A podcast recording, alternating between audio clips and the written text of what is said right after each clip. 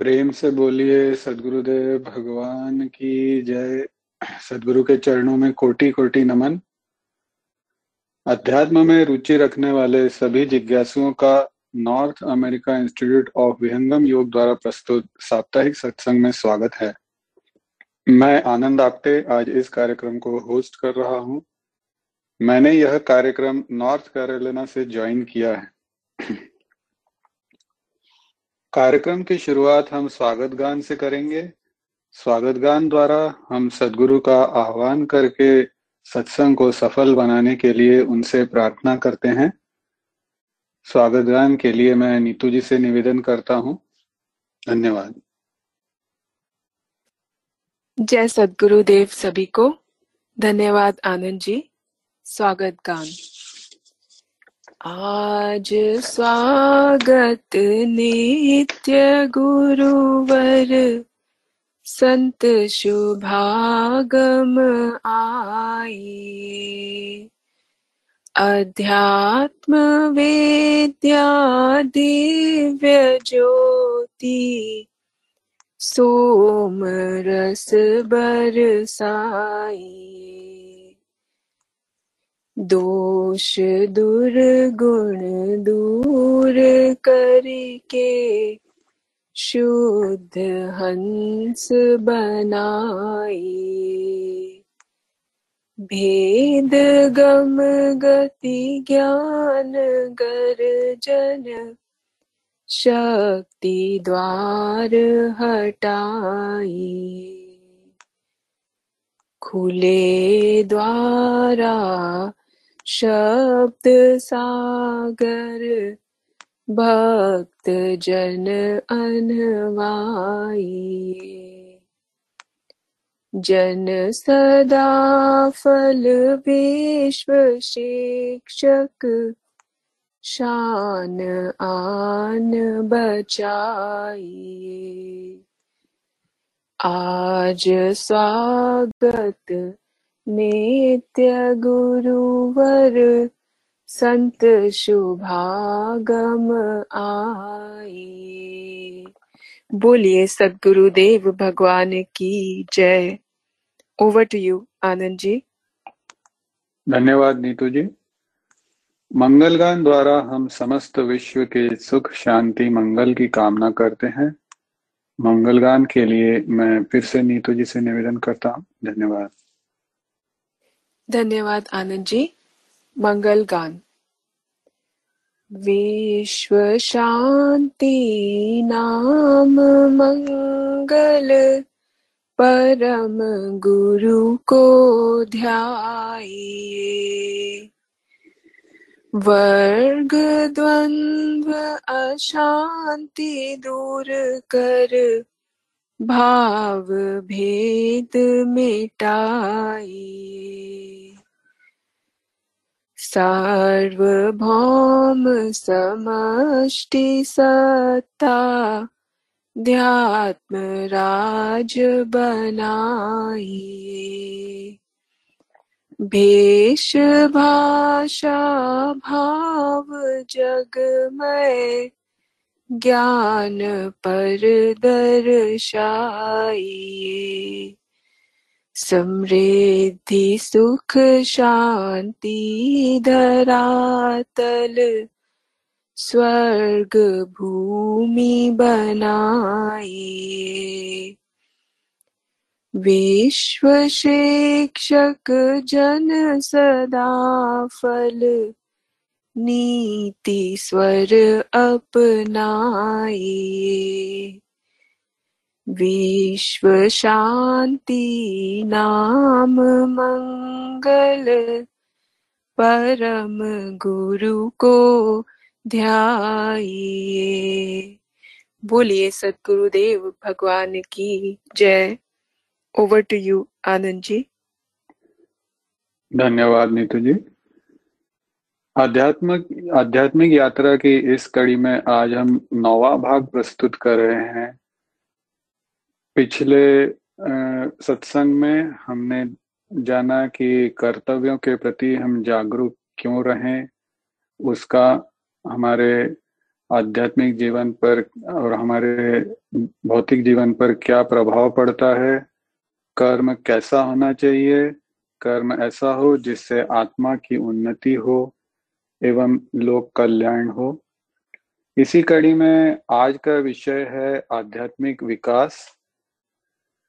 तो हमारे प्रश्नों के उत्तर देने के लिए हमारे साथ अनुभवी साधक राज जी और श्रीरंग जी हैं। आपका स्वागत है।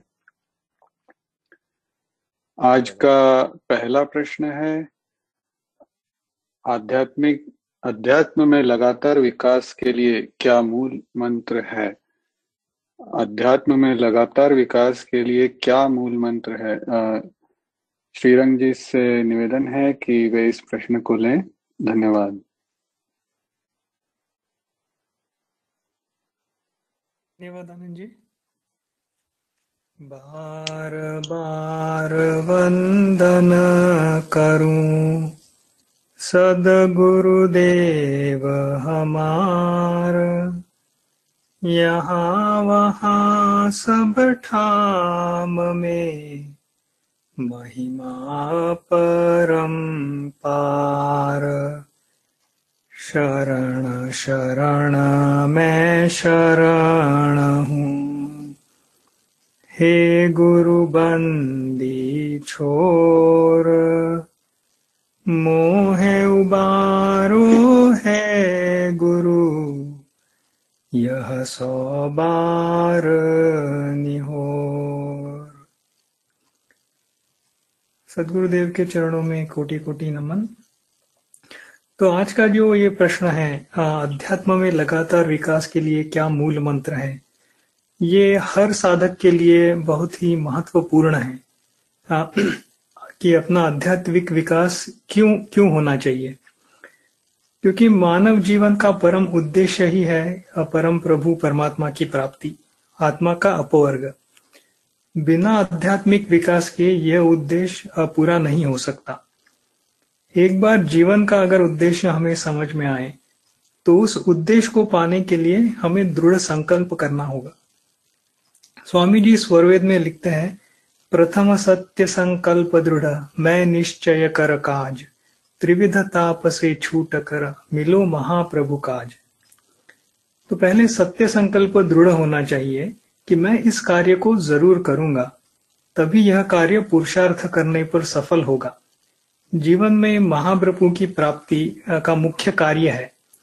अगर संकल्प दृढ़ ना हो तो अपना कार्य भी दृढ़ नहीं होगा।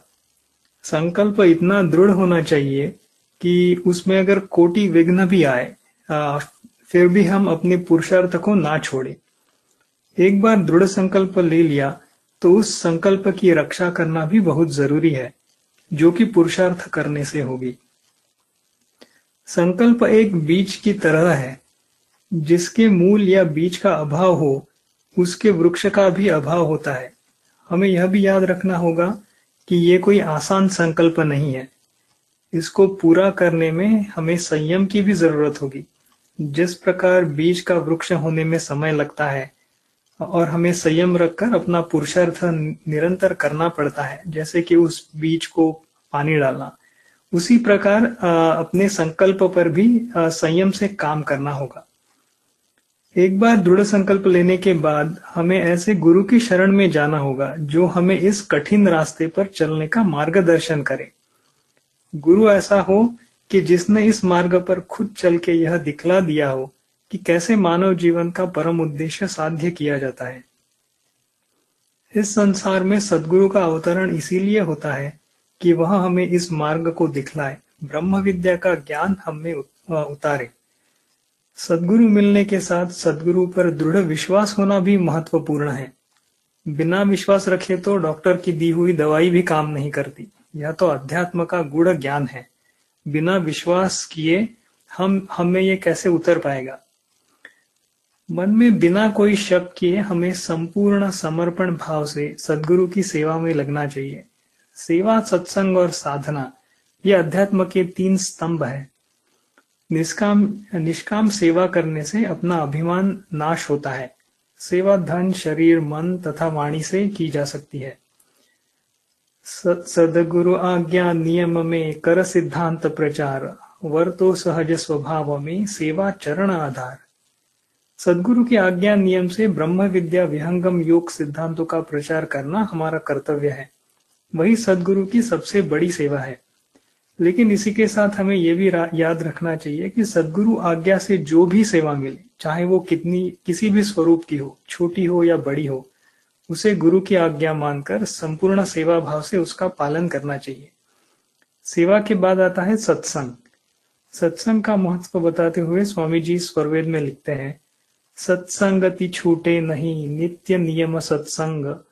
गुणावाद गुरु की करो, सब प्राणी एक संग। सत्संग का साथ कभी छूटना नहीं चाहिए। नियमित रूप से भजन, प्रार्थना, सत्संग होना चाहिए। सदगुरु की वंदना और उनकी महिमा वर्णन करने में अपनी आत्मा को, करके अपनी आत्मा को पवित्र करना चाहिए। सत्संग से चित्त पर अच्छे संस्कार होते हैं। नियमित सत्संग करने से बुरे संस्कारों का नाश होता है। बिना शुद्धि के ब्रह्म विद्या का पवित्र ज्ञान हम में नहीं उतर पाएगा। आज हम इतने भाग्यशाली है कि टेक्नोलॉजी ने सत्संग हमारे इतने करीब लाया है कि हम जब चाहे तब सत्संग को सुन सकते हैं। एक समय ऐसा था कि सदगुरु की अमृतवाणी सुनने के लिए लोग तरस जाते थे।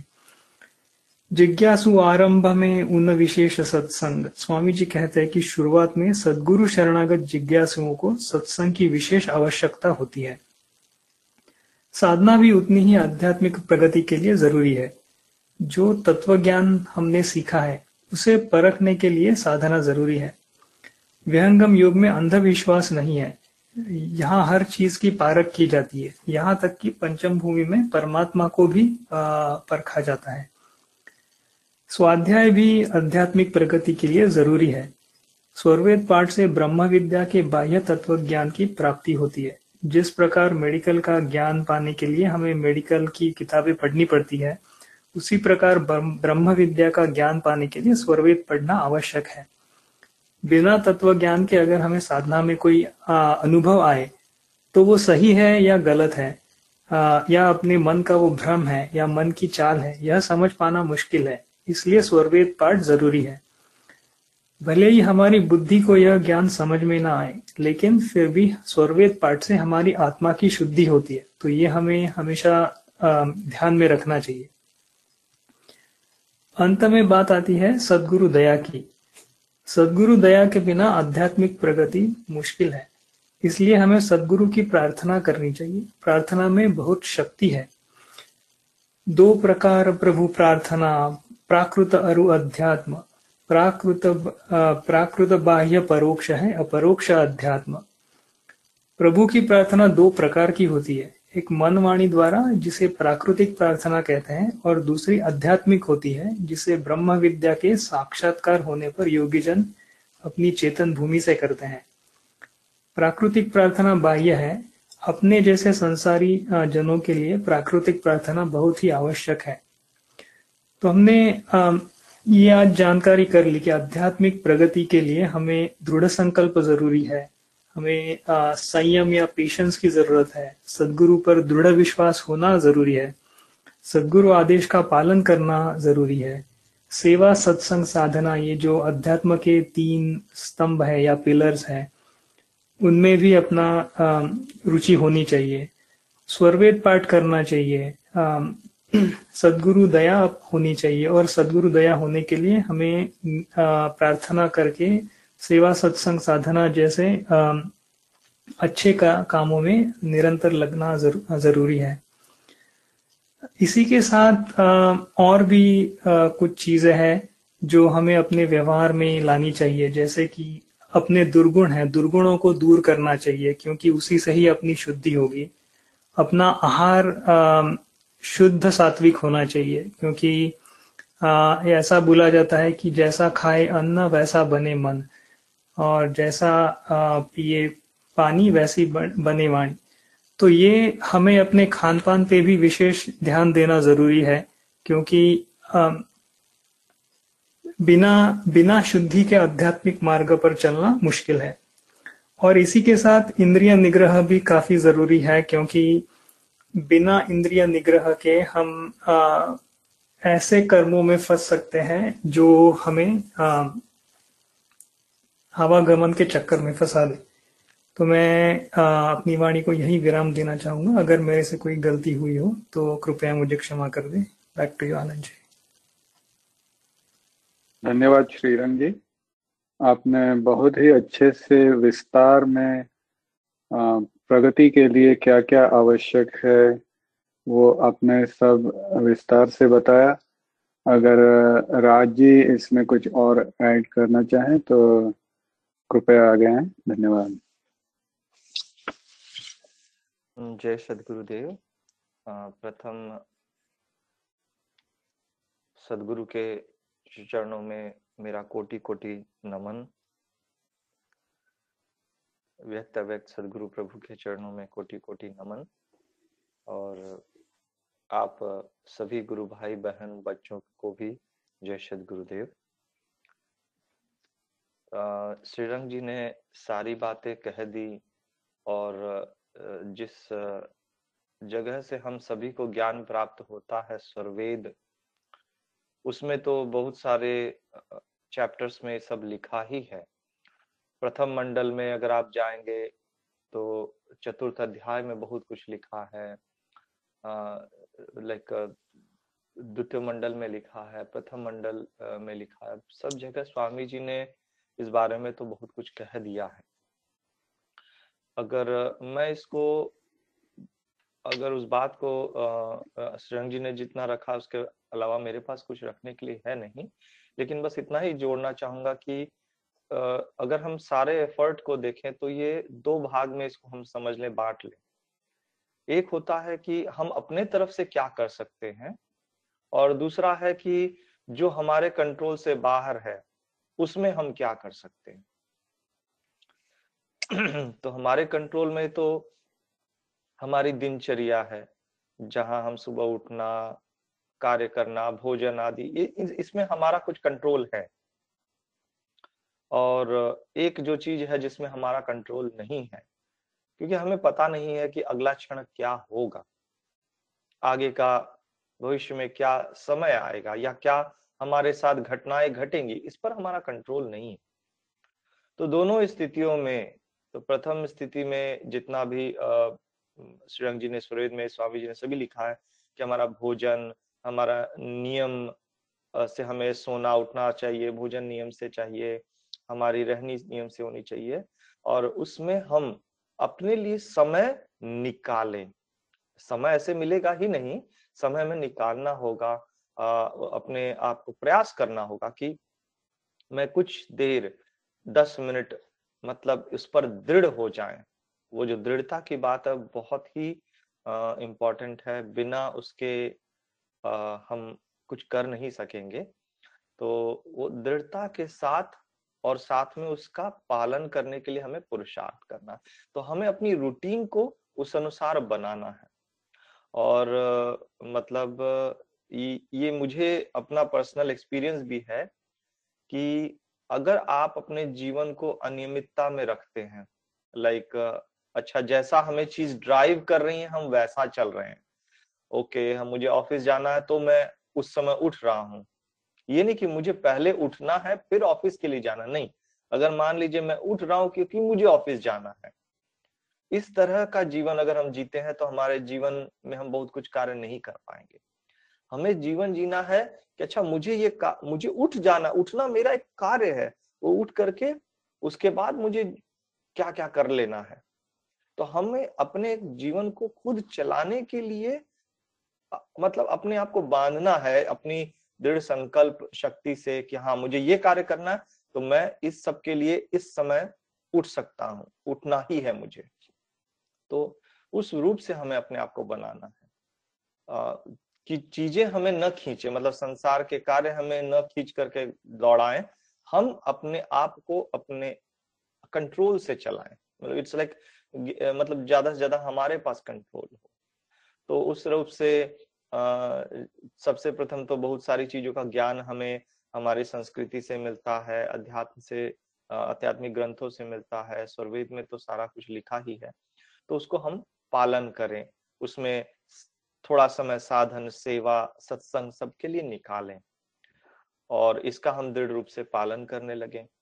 इसके बाद अगर चीज़ें हैं जो हमारे कंट्रोल से बाहर हैं तो वहाँ पर हम उसके लिए नित्य निमित्त सदगुरु से प्रार्थना भी करते रहें और आ, उनकी प्रार्थना जब हम करते हैं तो सदगुरु की दया हमें प्राप्त होती है और हमारा जो आ, जितना एफर्ट है हम उसको संभाल कर लगा पाते हैं। पर उसमें हमें भी अपना पुरुषार्थ देना बहुत आवश्यकता है।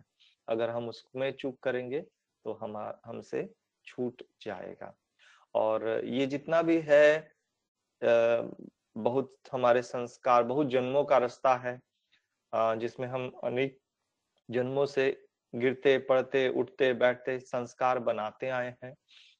तो जैसे हमारे संस्कार भी होते हैं, अच्छे, बुरे, जैसे उदय भी होते हैं, उसमें भी जो रक्षा कर सकते हैं, वह सदगुरु रक्षा करता है। सदगुरु हमारे मनोभाव को उसमें भी बनाए रखता है उन सारे स्थितियों में भी। सदगुरु की दया को मैं तो क्या कहूँ कि मतलब वह अनंत है। उनकी दया हमें इसीलिए आवश्यकता है क्योंकि हमें नेक्स्ट पल क्या है? हमारा क्या भाव परिवर्तन हो जाएगा? कैसे माहौल में हम रहेंगे? ये हमें कुछ नहीं पता है। हम पुरुषार्थ अपना करते हैं पर उसके साथ में सदगुरु की दया ज़रूरी है। तब हमारा दोनों का मिश्रण से हम हमारा हम इस मार्ग में आगे चलते हैं। बस यही मैं ऐड करना चाहूँगा। जय श्री धन्यवाद राज जी। आज का दूसरा प्रश्न आपसे है कि मुझे कैसे पता चलेगा कि अध्यात्म में मेरा विकास हो रहा है? मुझे ये पता चल गया है कि आ, मुझे क्या क्या करना है? और मैं वो कर रहा हूँ, लेकिन उसका ट्रैकिंग या उसका मेज़रमेंट कैसे हो सकता है? विकास हो रहा है, ये कैसे पता चलेगा? धन्यवाद। धन्यवाद। ये प्रश्न तो बहुत अच्छा है और जो भी जिज्ञासु आध्यात्मिक मार्ग में ही नहीं, किसी भी क्षेत्र में होते हैं हम चाहे पढ़ाई के क्षेत्र में देखें चाहे स्पोर्ट्स के क्षेत्र में देखें हर जगह कार्य के क्षेत्र में देखें हम सभी को ये जानना भी ज़रूरी होता है क्योंकि हम अगर अपने आप को मेजर नहीं करते हैं या हमें कुछ नहीं पता कि हमारे प्रोग्रेस हो रही है तो भी हमें हमारा जो मनोबल है आ, उसमें आ, कमी भी आ सकती है। और हम, हमसे अपनी जो गति से हम चल रहे हैं, उसमें कमी आ सकती है। तो ये बात जानना बहुत आवश्यकता है और संसार के अंदर में तो बहुत सारे जो संसारिक ज्ञान है, उसमें तो हमारे लिए बहुत आसान है इन चीज़ों को समझ पाना, जान पाना। हम बहुत आसानी से देख पाते हैं कि अच्छा हम एक एक सीढ़ी कैसे चढ़ रहे हैं एक एक क्लास में कैसे जा रहे हैं, या हमने कुछ किताबें पढ़ ली, या तो उससे ज्ञान की हमें प्राप्ति होते चलती है। अध्यात्म में भी उसी रूप से अगर मैं जहाँ तक समझता हूँ, पहला तो है कि दो बातें कही गई हैं। एक तो है कि हमें अध्ययन करना चाहिए और दूसरा है कि हमें अभ्यास भी करना चाहिए। ये दोनों चीज़ें हैं। तो शुरुआती तौर पे अगर मैं समझू तो हमें अध्ययन भी स्वाध्याय भी करना चाहिए जिससे हमें चीज़ों का ज्ञान होने लगे। और अध्यात्म इतना बारीक विषय है कि इसमें कई बार कठिन है जान पाना कि हमारी प्रोग्रेस है कहाँ या हो कैसे रही। आध्यात्मिक मार्ग में जब हम, हमें, देखिए सबसे प्रथम तो ये है कि हमें यह खोजना चाहिए कि सही सदगुरु हमें मिल जाए, सही मार्ग हमें मिल जाए। जब वह हमें विश्वास रूप से हम समझ लेते हैं और चलने लगते हैं, उसके बाद आपके लिए बहुत कुछ आसान हो जाता है। तो स्वामी जी ने कहा कि इस क्षेत्र में सबसे ज़रूरी है धैर्य। वह धैर्य इसीलिए भी कहे हैं कि बहुत सारी चीज़ें हमारे साथ घटित होती हैं अनुभव रूप में, लेकिन हमें उसका ज्ञान नहीं होता है। बहुत सी छोटी छोटी चीज़ें, जैसे हमारे व्यवहार में ही बहुत सारे चेंज या परिवर्तन होने लगेंगे। लेकिन हमें क्या है ना, उस चीज़ का आभास ही नहीं होगा। वो इसीलिए नहीं, क्योंकि हम हम तो जब हम अपने आप को देखते हैं तो हमें नहीं समझ में आएगा कि मेरे अंदर क्या चेंज हो गया है। क्योंकि हम हर समय अपने साथ में अपने कार्य को देख ही रहे हैं। लेकिन जो दूसरे हैं वो कई बार गौर करते हैं अच्छा ऐसा तो आपका स्वभाव पहले था लेकिन अब चेंज हो गया है। तो एक तो यह भी चीज़ हमें ज्ञान करा देती है जब कोई दूसरा बोलते हैं। या हम अगर अपने आप में ही आ, सोचने समझने देखने लगे तो कई बार हमें भी समझ में आता है कि आ, मेरे व्यवहार के अंदर चेंज है या मेरी जो ज्ञान की आ, जो क्षमता है उसमें भी बढ़ोतरी हुई है। पहले मैं कुछ चीज़ों में कैसे रिएक्ट कर रहा था अब मुझे अब मेरा मतलब देखने का नज़रिया ही बदलने लगा। मैं किसी चीज़ को बहुत बड़े रूप में देखने लग गया। तो जैसे जैसे हमारे ज्ञान की वृद्धि होती है हमारा जो सोच विचार का भी जो आधार है वह भी बड़ा हो जाता है। तो जैसे जैसे हम आगे बढ़ते जाते हैं वैसे वैसे हमारी संसारिक जो छोटी छोटी जैसे बहुत टेम, शॉर्ट टेम्पर या बहुत सारी चीज़ें हैं ये सब में कमी होने होती है। दूसरा है कि और आगे हम क्या जाने?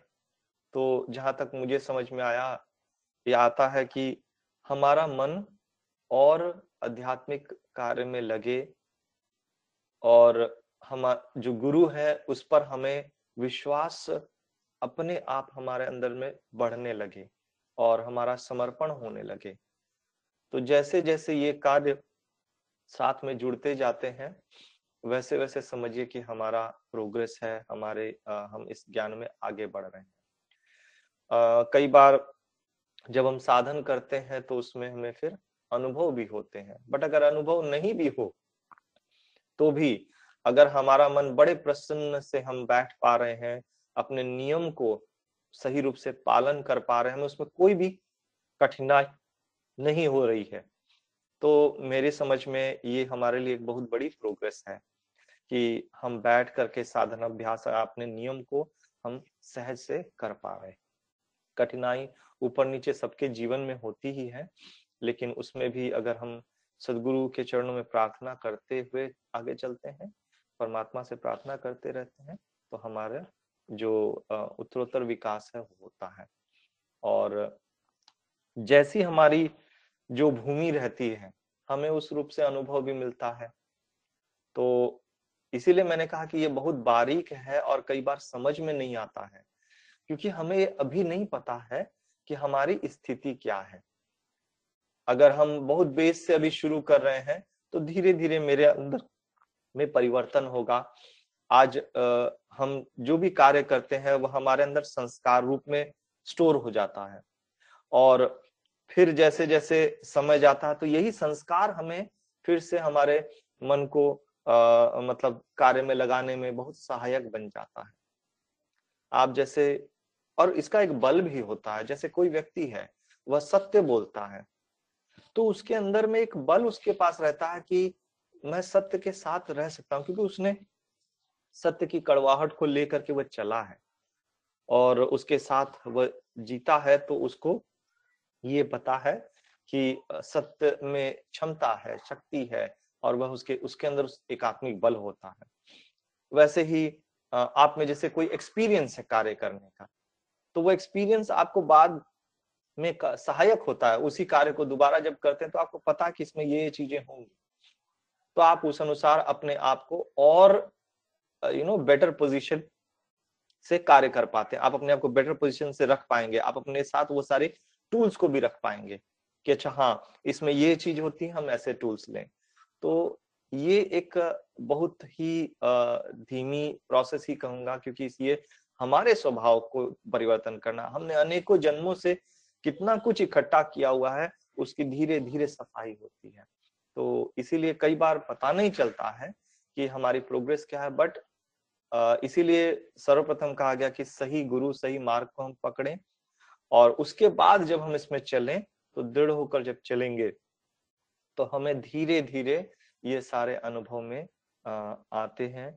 और आ, मतलब इतना ही मुझे अपने अब समझ में आया है और इसके आगे और भी एक्सपीरियंस गुरु भाई है बहन है आंटी जी हैं उनको तो ज़्यादा अनुभव है।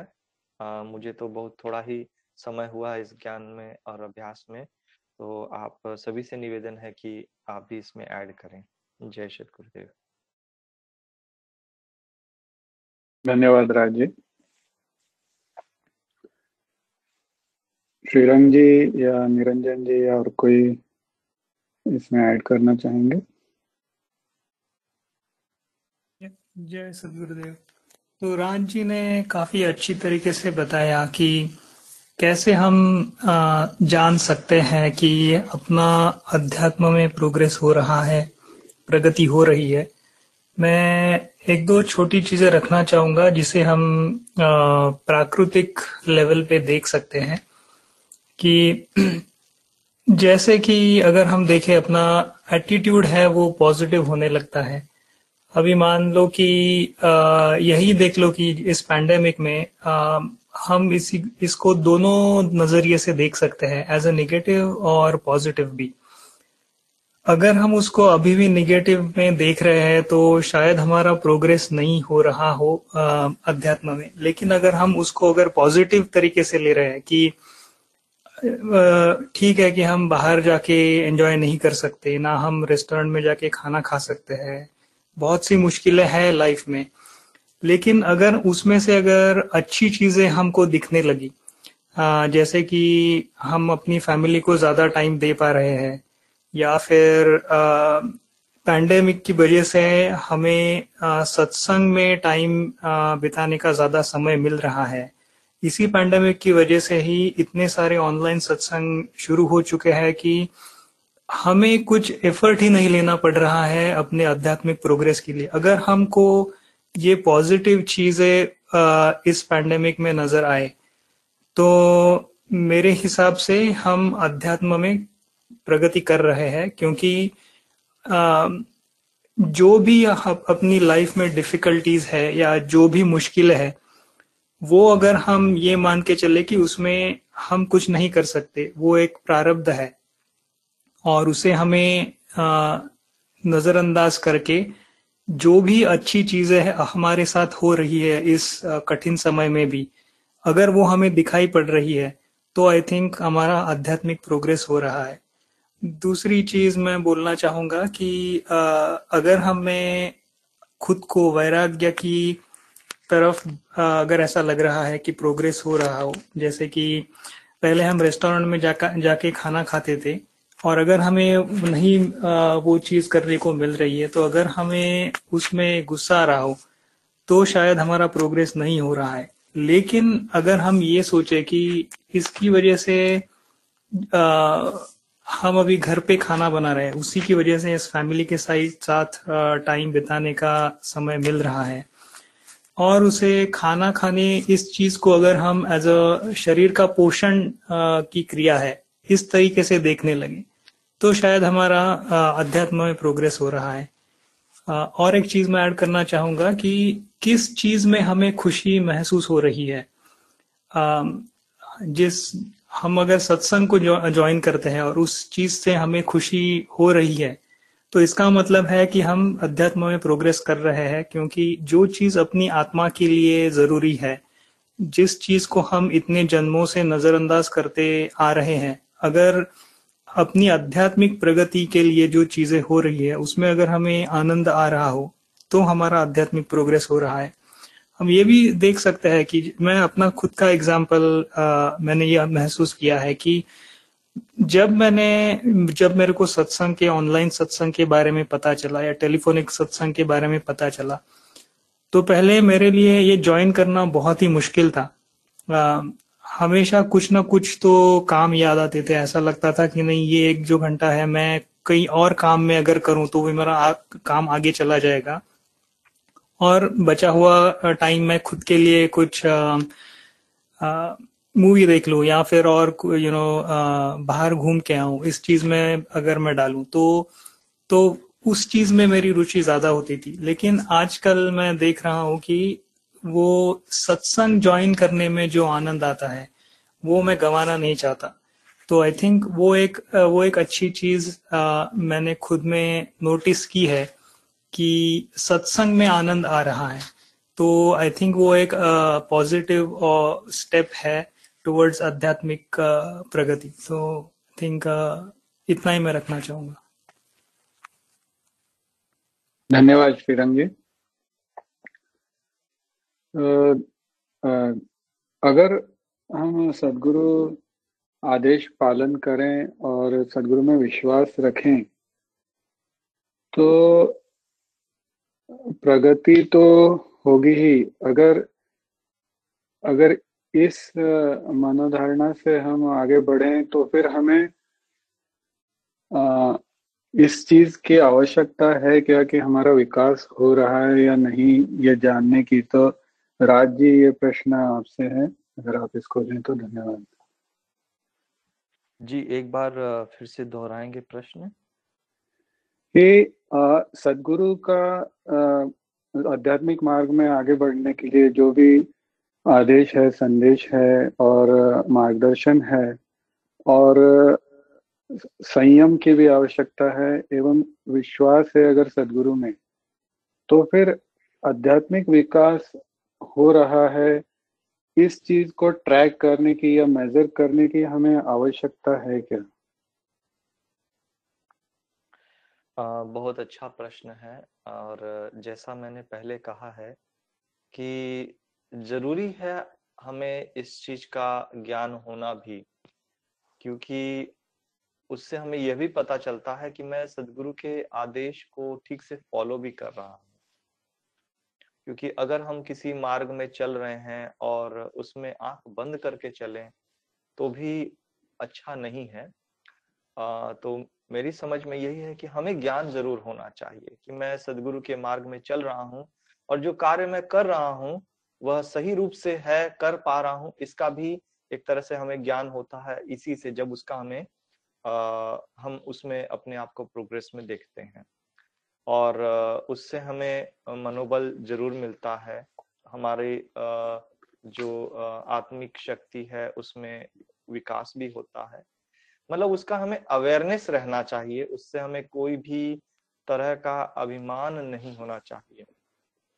लेकिन अवेयरनेस होना बहुत आवश्यक है, क्योंकि जैसे आपके समक्ष कोई चीज़ घटित होती है, आपको अनुभव होता है, और आप उस अनुभव को क्योंकि आध्यात्मिक मार्ग में तो हमारी अवेयरनेस ही आ, मतलब बढ़ जाती है।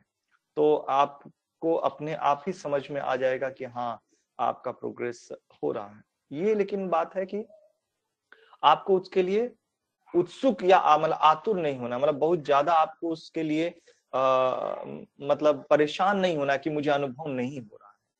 क्योंकि आ, जितना जैसे हमारे संस्कार हैं जब हमें सदगुरु पर विश्वास है हमने वो मार्ग चुन लिया या हमें वो मार्ग मिल गया है उसके बाद हमारा समर्पण ही रहता है। और उस समर्पण में जैसा हमें सदगुरु देव लेके चलते हैं जैसा वो हमारे क्योंकि उसके बाद आ, मैंने नामदेव सरकार का एक आ, आ, उनकी वाणी का एक रिकॉर्डिंग सुना था। मैं उसमें जो समझ पाया मैं उसको रखने की कोशिश कर रहा हूँ कि सदगुरु का जो कार्य होता है वह एक साधारण मानव के जैसे नहीं है कि भाई आपको आ, कुछ ये सामान चाहिए तो सदगुरुदेव हमें वह सामान मतलब संसार के अंदर यू नो मैजिक करके आपको दिला दिया ऐसा नहीं है। सदगुरु का कार्य तो बहुत ऊपर से होता है। हमारे आगे का कैसे हमारे वो सारे संस्कारों को देखते हैं और उस अनुसार हमारे आगे के जीवन को उस तरह से वो परिवर्तन मोल्ड करते हैं कि हम अपने जीवन में इस रूप से लग सकें। मतलब सदगुरु देव का कार्य तो बहुत ऊपर से होता है जहाँ पर इनफैक्ट ये सोच लीजिए कि आपका आपको कहाँ जन्म देना है। जैसे कोई अगर शिष्य है उस, उसका शरीर भी अगर छूट गया नहीं वह पूर्ण ज्ञान प्राप्त कर पाए तो उसको आगे कहाँ लेकर के जाना है? वह भी वहाँ तक से भी सदगुरु देव हमारे साथ मतलब लेकर जाते हैं। वहाँ हमारे परिवार से परिवार में हमें जन्म मिलता है। फिर हमारे संस्कार जैसे होते हैं, उसको कटवाते हुए फिर हमें वापस इस गति में जोड़ लेते हैं। तो सदगुरु देव का कार्य वैसे है। इसीलिए बहुत सारी चीज़ें हैं जिसमें हम इमीडिएटली नहीं समझ पाते हैं कि हमारे अंदर अनुभव हो रहा नहीं हो रहा है। और, लेकिन फिर भी कुछ ना कुछ हमें ज़रूर आभास ज़रूर हो जाएगा कि मेरे अंदर जैसा भी है व्यवहारिक रूप से परिवर्तन तो बहुत सहज है। आप देखेंगे तो आपको समझ में आएगा कि आप में कुछ ना कुछ चेंज हो ही रहा है। और हर क्षण, हर पल हमें परिवर्तन होता ही है। और आपको कुछ ना कुछ ऐसी बातें, अनुभव अपने आप स्वतः होंगी। तो लेकिन हाँ इसके लिए हमें जानकारी होनी चाहिए ऐसा नहीं कि हम उसके लिए परेशान हो जाएँ। तो आध्यात्मिक अनुभव हमें होते हैं। आ, कई बार हमें आ, स्वाध्याय की आवश्यकता होती है बहुत सारे ज्ञान को अर्जन करना होता है जिससे हमारे अंदर वैराग्य आए। बहुत बार तो ऐसा ही देखने को मिलता है कि आ, बहुत सारे शिष्य लगे हैं और उनके अंदर में अध्ययन करते हैं तो धीरे धीरे उनमें वैराग्य की बातें हैं, उनको ज्ञान समझ में आता जैसे जैसे ज्ञान समझ में आता है, वैराग्य का मतलब हो कि आपका संसार के प्रति आसक्ति छूट जाएगी। ये नहीं कि आप संसार छोड़ के भाग रहे हो, ऐसा नहीं है। तो बहुत सारे वैराग्य होते हैं। कई ऐसे शिष्य भी मिलेंगे विंगम योग के अंदर में, जिनके लिए शायद स्वामी जी ने रखा हो कि इनको शारीरिक ही सेवा करनी है।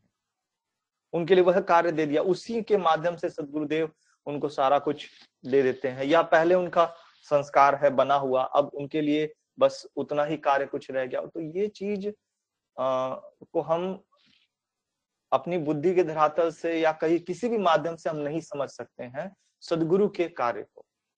तो बस ये है कहूँगा कि हाँ हमें जानकारी ज़रूर होनी चाहिए उसके लिए ही सर्वेद है आ, हमें समझ में भी आ जाता है और हम उसके बाद विश्वास रूप से किसी और को भी बता सकते हैं ना कि हाँ देखो, इस ज्ञान में ऐसा है। इस ज्ञान से आपको अनुभव मिलता है। तो अगर हमें भी नहीं समझ में आएगा तो हम किसी और को बता भी नहीं पाते हैं। तो ये बहुत सारी छोटी छोटी बातें हैं, पर इसमें मूल यही है कि हमें धैर्य से चलना होता है, हमें अधीर नहीं होना होता है, और उसके लिए परेशान नहीं होना होता है। आध्यात्मिक मार्ग में कहीं से भी हम शुरुआत करते हैं चलते हैं तो हमें उसके रिलेटेड अनुभव तो मिलेंगे ही मिलेंगे। ऐसा नहीं होता है कि नहीं मिलता है किसी ना किसी रूप में। बट वही है कि हमें कई बार समझ में नहीं आता है कि हमें क्या अनुभव मिल रहा है क्या हमारे साथ हो रहा है। कई बार नहीं समझ में आता है क्योंकि हमारी बुद्धि की क्षमता के परे कई बार चीज़ें होती हैं जो हमें आ, हम उसको नहीं पकड़ पाते। हमें भी उतने बारीक नहीं है उतने सूक्ष्म नहीं है कि चीज़ों को हम समझ पाए पकड़ पाए। वो धीरे धीरे होता है।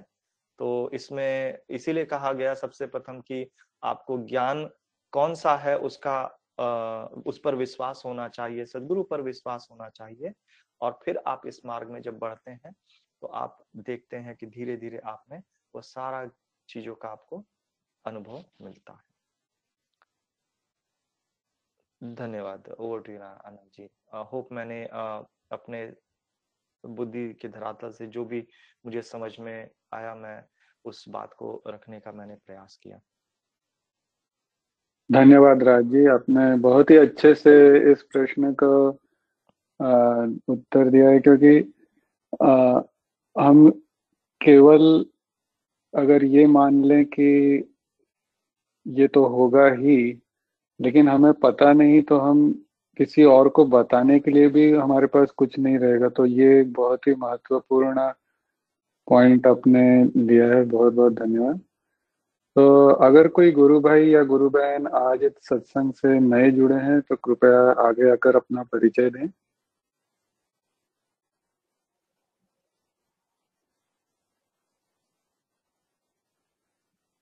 ठीक है। अगर किसी को कोई प्रश्न हो तो कृपया अपना हाँ प्रश्न पूछ सकते हैं। हाँ जी मुझे पूछना था। जय सदगुरुदेव। जय लालमणि जी शायद कुछ कहना चाहते हैं शायद। नहीं मोनिका जी आप पूछे फिर बाद में पूछता हूँ। ठीक है। तो आ, पहले तो मैं ये कहना चाहूँगी कि हर वीक का सत्संग बहुत ही बढ़िया होता है और कुछ शब्द नहीं है मुझे एक्सप्रेस करने के लिए कि आ, मतलब कैसे आ, इसको हम सदगुरु का ज्ञान और जो हम सत्संग में बैठ रहे हैं और हम इतना कुछ एक घंटे में डिस्कस कर लेते हैं जो कभी कभी लगता है कि शायद आ, एक हफ़्ते में जो डिस्कस किया है वो पता नहीं कितना आ, कितना प्रेशियस है और शायद उसके लिए एक हफ़्ता भी मतलब एक महीना भी शायद नहीं मतलब इतना कुछ सीखने को मिल रहा है और अपने जैसे आत्मा का जो हम समझ पाता है कि इससे ही नहीं है लाइफ में। तो पहले तो मैं यही कहना चाहूँगी कि राज जी और आनंद जी और श्रीरंग जी जिस भाव से समझाते हैं मतलब कभी कभी मुझे लगता है शायद एक नोटबुक लेके एक पेन से लिख लेना चाहिए सारे पॉइंट्स क्योंकि कोई भी पॉइंट ऐसा ना हो कि याद ना रहे। इतना अच्छा लगता है सत्संग में आना। मेरा बस यही एक प्रश्न था कि राज जी ने बहुत अच्छे से एक्सप्लेन किया है, और श्रीरंग जी ने भी, और आनंद जी ने भी कि ये कितना सूक्ष्म है, कितना बारीक है कि कई बार हमें भी नहीं पता चलता कि हमारे अंदर उन्नति हो रही है कि नहीं हो रही है। लेकिन इसमें यही है, घबराना नहीं है और वो नहीं, डरना नहीं है। मतलब बहुत संयम से और बहुत धैर्य से इस पथ पे चलना है, जो कि, जो भी, जो मैं समझती हूँ, वो भी एक गॉड गिवन ही है कि अपने आप को हमेशा यही याद दिलाना है कि ये इसी इसी ज़िंदगी का नहीं है। ये जन्मों जन्मों का है और हमारे अंदर कितनी नेगेटिविटीज हैं। I don't know Hindi word क्या है उसका, कि वो हमें भी नहीं पता कि हम मार्ग में चल रहे हैं, लेकिन कैसे कर रहे हैं या कहाँ जाना है मतलब हमें भी कभी कभी नहीं पता, लेकिन सदगुरु पे विश्वास और अपनी भक्ति और अपना जो सदगुरु के लिए प्रेम है। और ये अगर हमारे अंदर है तो मुझे लगता है कि वो भी सब कुछ भगवान का मुझे यही एक छोटा सा प्रश्न आया, क्योंकि प्रश्न भी एक्चुअली नहीं आ रहे थे कि इतना कुछ सुनने को मिलता है तो लगता है कि कोई प्रश्न ही नहीं है शायद। तो बस यही एक छोटा सा प्रश्न था मेरा कि सदगुरु पे राज जी ने शायद मेंशन किया था कि सदगुरु में पे संपन्न सम संपन्न मतलब सरेंडर आई थिंक हाँ जी समर्पण। समर्पण सदगुरु पे हो रहा है या हो गया है या शुरू हुआ है ये प्रोसेस क्योंकि मुझे लगता है ये बहुत ही बड़ा रूट है। मतलब हमारे जीवन में, अध्यात्म में आगे बढ़ने के लिए ये जो भक्ति भी, चलो भक्ति भी आदमी में है, बहुत भक्ति है, लेकिन जो ये समर्पण है ना, मुझे लगता है ये बहुत ही बड़ी क्वालिटी है कि अगर शुरुआत में है या, ये कई जो बहुत ही अनन्य भक्त हैं, शायद उनका तो सरेंडर जन्मों से हो गया है और इधर आते ही सब जैसे किसी ने फोर्थ स्टेज तक कर लिया है पिछले जन्म में और इस जन्म और और उनकी यू नो किसी प्रारब्ध की वजह से उनका मतलब देहांत हो गया हो या वो नहीं कंप्लीट कर पाए जर्नी और इस जन्म में आते ही फिफ्थ फिफ्थ स्टेज में उनको आ, हो गया इनिशिएशन हो गया उनका और वो सब कुछ उनको मिला जो अध्यात्म में उन, उनको नहीं मिल पाया था। तो वो भी होता है कि उनका पहले ही हो गया था, है ना? तो लेकिन जैसे हम लोग, अभी हमें तो पता नहीं हमारी पहले की पास्ट लाइफ मतलब हमारे पुनर्जन्म की क्या जर्नी रही। लेकिन इस जन्म में अगर थोड़ा सा भी दिमाग लगाएँ तो कभी कभी ऐसे आता है कि क्या मैं सदगुरु कंप्लीट सरेंडर है मेरा? मतलब पता है कि भक्ति है डिवोशन है और ये जो हमारे संसारिक जीवन के जो कार्य हैं, वो भी हम कर रहे हैं, कभी ऊंच नीच हो जाती है कभी कभी शायद नहीं हो पा रहा है, लेकिन फिर हम पकड़ लेते हैं, फिर हम बैठते हैं, फिर हमें अच्छा लगता है, फिर हमें लगता है अभी और भक्ति करनी है, अभी हमें और जैसे सेवा आएगी, सेवा करनी है, और सब कुछ चल रहा है। लेकिन कभी कभी फिर भी ऐसे लगता है कि ये सदगुरु पे हमारा मतलब समर्पण हो गया है या हो, हो हो गया है या शुरू हुआ है या कितना हुआ है? मतलब ये क्वेश्चन को मतलब अगर मैं सोचूं तो मुझे ऐसे लगता है कि शायद नहीं मैं इतना डीपली उसमें नहीं सोच पाती हूँ। तो बस ये पूछना था कि उसका क्या मेज़रमेंट है? मतलब उसको उस उस चीज़ को समझने के लिए एकदम से कोई मतलब वन और टू पॉइंट्स जैसे आने चाहिए, बताने चाहिए। तो वो बस यही पूछना था मुझे। वैसे मैं यही कहूँगी कि क्वेश्चन ही नहीं है। इतना कुछ सुनने को और समझने को मिलता है, लगता है कि हमारे में ही सब कुछ हमें ही करना है और ज्ञान तो सारा मतलब भरा पड़ा है। सब इतना कुछ अच्छा अच्छा बोल रहे हैं कि कोई क्वेश्चन ही नहीं आ रहा था। बस ये मेरा अपना पर्सनल लाइफ जर्नी में मैं जैसे कभी कभी मेरे अंदर आता है कि मेरा सरेंडर क्योंकि मुझे लगता है ये बहुत बड़ी चीज़ है। सरेंडर टू सदगुरु मतलब कहने के लिए सिर्फ़ तीन वर्ड्स हैं, लेकिन मुझे लगता है इसमें तो पूरा पूरा हमारा सब कुछ लाइफ भी अगर हम सारी पास्ट लाइफ और ये वाली लाइफ की सारी जोड़ ले तो तब भी शायद हमें समझ ना आए कि सरेंडर क्या है। तो बस ये पूछना था। थैंक यू धन्यवाद मोनिका जी। राज। जी जी धन्यवाद मोनिका जी। बहुत ही यू नो अच्छा प्रश्न है और एक्चुअली ये एक ऐसा प्रश्न है जो यह भी बताता है कि हम मतलब कैसे आगे बढ़ रहे हैं कि नहीं बढ़ रहे हैं। ये उसी का एक तरह से पार्ट ही हम समझें। तो ये एक्चुअल में तो बहुत उत्तम भाव होता है कि हमें पता हो। तो इसके लिए जो मैं कहना चाहूँगा वो यही आ, कि हम कितना गुरु के आदेश को पालन कर पाते हैं और उस पालन करने में हमारे अंदर कोई यू you नो know, कोई विवाद नहीं हो कोई भ्रम नहीं हो। तो मुझे जैसे कोई भी कार्य मिला हो या सेवा मिले या जो भी मिले, सत्संग में मैं बैठ रहा हूँ, जैसा भी है तो उसको करने में मेरे मन के अंदर में कोई भी तरह का यू नो ऐसा विपरीत भाव नहीं हो, उसके प्रति पॉजिटिव ही भाव हो। तो जहाँ तक मेरी समझ है, वह अगर होता है तो हमें समझना चाहिए कि हम, हमारा जो समर्पण का है, वह आगे सही दिशा में चल रहा है। समर्पण तो ऐसे बहुत सारे जिस लेवल पर हमें उस हर लेवल पर समर्पण है। आज हमें आध्यात्मिक ऊँची शिखर नहीं मिली है, लेकिन फिर भी हमारे रूप में, व्यवहारिक रूप में, हमारे कार्य के रूप में हमें ज्ञान है तो हम उस रूप में ही हमारा समर्पण होता है। हमारी भावनाओं से समर्पण होता है। तो ये जब इसको और तीसरे रूप में ले लीजिए तो हमारा कार्य करना, हमारी सोच, हमारी भावना सबका एक संयम हो, एक संगम हो जाता है इस, इसमें। अगर वह होने लग जाए, जैसे हम बोल कुछ रहे हैं पर कर कुछ रहे हैं, या हमारे मन के अंदर कुछ और चल रहा है तो ये एक तरह से देखा जाए तो ये तीनों का संगम हो जाता है इस इस रूप में। अगर वो होने लग जाए तो आप समझ सकते हैं कि आपका समर्पण जो है, वो सही दिशा में जा रहा है।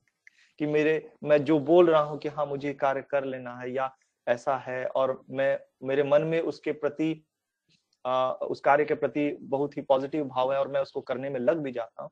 तो ये मुझे समझ में लगता है कि आ, ये this is what measurement here is कि आप सदगुरु के चरणों में आ, आप उनके कार्य को करने में या किसी भी रूप से अब आपको कोई संशय भ्रम नहीं है। अब आपके अंदर कोई उसके प्रति न करे, ऐसा करे, ये करे, वो करे, ऐसा कोई भाव नहीं है। आपको मिलता है, ये कुछ भी है, साधन, सेवा, सत्संग में आप लगते हैं और आप उसमें मतलब और कोई सोच, विचार उसमें नहीं आता है। हाँ ये करना है और आप कार्य में लग जाते हैं। आपका मन से, तन से, सभी रूप से उसको सहयोग मिल जाता है। तो मैं यही समझूँगा कि उसको अगर वैसा होता है तो हमारा यू नो समर्पण सही दिशा में चल रहा है। मैं मैं यही कहना चाहूँगा। धन्यवाद। धन्यवाद राज जी तो इसमें एक और ये कर सकते हैं कि हम हम तो अभी शुरू कर रहे हैं तो समर्पण हमारा इतना तो नहीं है, लेकिन हम आदेश पालन करते रहें एवं सदगुरु से प्रार्थना करते रहें तो वो धीरे धीरे बढ़ता जाएगा, ऐसा मुझे लगता है। तो किसी और को कोई और प्रश्न हो तो लालमणि जी आपको कोई प्रश्न है? जय सदगुरुदेवानंद जय सदगुरुदेव जी नेक्स्ट प्रश्न जानने के पहले मैं बस दो शब्द रखना चाहती थी। आ, मोनिका जी का प्रश्न ऐसा है कि उसका कोई उत्तर नहीं है। उनके भाव उनके विचार, उनके आध्यात्मिक यात्रा की प्रगति अपने आप में झलक रहा है। पूर्ण समर्पण। समर्पण है कि नहीं, यही हमें नहीं पता होता है। बस हम अपन सदगुरु की आज्ञा यदि हम पालन कर लेते हैं और उस पे चलने लग जाते हैं, सत्संग के प्रति अपना झुकाव, होना, ये सब दिखा रहा है कि हम समझ रहे हैं इस आध्यात्मिक पथ को कि हमारी आत्मा जो इतनी प्यासी रही है, न जाने कितने जन्मों से, और उस, उसकी आवश्यकता को हम समझ पा रहे हैं सत्संग से। यदि यह सत्संग, ये तो हमारे बस की बात ही नहीं है। सत्संग की उपलब्धि होना भी हमें, जो आज इतने सहज रूप से मिल गया है। हम कितनी चीज़ों में पूरा हफ़्ता बिता लेते हैं, लेकिन एक घंटा सत्संग निकालने में बड़ी मुश्किल हमें पड़ती है। पर जहाँ आप सत्संग से जुड़ गए, जैसे उन्होंने बताया कि मैं जब एक हफ़्ते में आता है, मैं कितनी चीज़ें, यही भाव है। ये जो भाव है, ये भी सत्संग मिलना पहले सदगुरु की दया है सत्संग के प्रति आपका आकर्षण होला, होना दूसरी दया है कि आप आध्यात्मिक पथ पर बढ़ रहे हैं। उस ज्ञान को समझने का प्रयास कर रहे हैं, जिस ज्ञान को आपको समझना है, इस मानव तन के रहते हमें गिनी चुनी श्वासें मिली हुई हैं। उन श्वासों का उपयोग करना है, स्वरवेद से ही ज्ञान मिलता है। इक्कीस हज़ार छह सौ श्वासा हम लेते हैं चौबीस घंटे में। सोचिए, इक्कीस हज़ार छह सौ चौबीस घंटे। हम कितना श्वासा को प्रभु के भजन में लगाते हैं। और समर्पण तो धीरे धीरे धीरे आता है। तो हम स... ये है, यही एक संकेत है। पर पूर्ण समर्पण को समझ पाना तो मेरे बस की बात नहीं है। पर जैसे मैं देखती हूँ और सुनती हूँ कुछ संस्मरण तो एक संस्मरण मेरे मन में आ रहा था। पर उससे पहले जैसे सदगुरु की आज्ञा, उनके ज्ञान को हमें अपने जीवन में उतारे। सिर्फ़ सत्संग जुड़ रहे हैं, सीख रहे हैं, पर क्या हम उसको अपने जीवन में उतारने का प्रयास कर रहे हैं? हम सबको विचार करना है। यदि हम एक एक छोटा चीज़ अपने अंदर डालने लगते हैं, ये अपने आप यह यात्रा चलने लगती है। हमें अपना एनर्जी नहीं लगाना है। आपके सब काम समय पर होंगे आप सत्संग के लिए समय निकालेंगे आपका बॉडी माइंड समय से आ, उस तरफ़ अपने आप चला जाएगा आपको पता ही नहीं चलेगा कि आप दूसरे काम जिस तरह सोना उठना बैठना खाना पीना कर रहे हैं सत्संग आपके जीवन का पार्ट बन जाता है। और बहुत बार होता है, जब स्थिति हमारी अच्छी नहीं होती है, तबीयत ही खराब हो गया, या हमारे बहुत सारे काम के लोड है ये कुछ भी चीज़ें हो रही हैं तो हम कभी कभी प्रश्न करते रहते हैं कि ये मेरे साथ ही क्यों? ऐसा मेरे साथ ही क्यों? मैं यहाँ क्यों हूँ? बहुत बार ये सब प्रश्न आता है। तो ये बहुत अच्छे प्रश्न है। मैं यहाँ क्यों हूँ? इसी में गुड़ रहस्य छिपा है। बहुत बार आता है, ये मैं अपने से ही बोल रही हूँ। बहुत बार ऐसी स्थिति हो जाती कि लगता है कि मैं यहाँ क्यों हूँ? क्या आवश्यकता है मेरी? बहुत सारी चीज़ें आपके अनुकूल नहीं होती हैं और आपको ऐसा लगने लगता है। लेकिन जब इस प्रश्न को बहुत डीप लेते हैं, मैं यहाँ क्यों? क्या हम रियली यहाँ हैं? क्या हम कितने दिन तक हम रहते हैं? यही तो अज्ञानता में हम लोग निकाल देते हैं समय।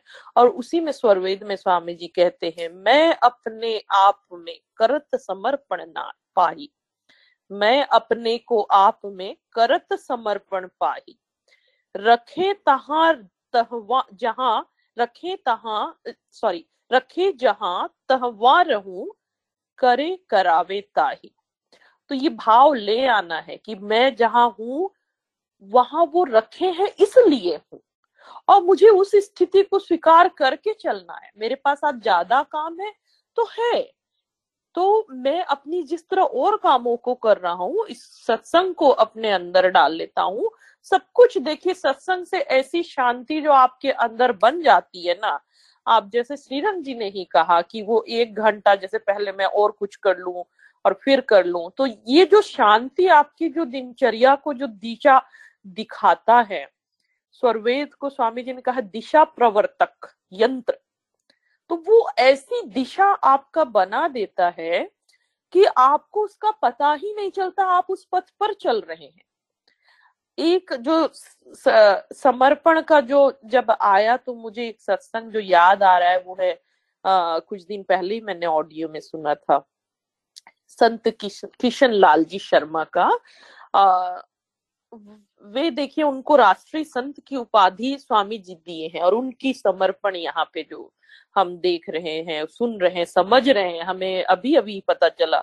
संत जी को हम बहुत दिन से जानते हैं ऐसे सुनते हैं उनकी वाणी, पर उनकी जो अपनी जो संस्मरण है, जो उनकी जीवन की गाथा है, वो हमें ऐसे ही सत्संग से मिलते हैं। तो सत्संग जो एक घंटे में जो सीख रहे हैं, वो किताबों की भाषा नहीं है वो अनुभव परख ज्ञान हमारे सामने आता है।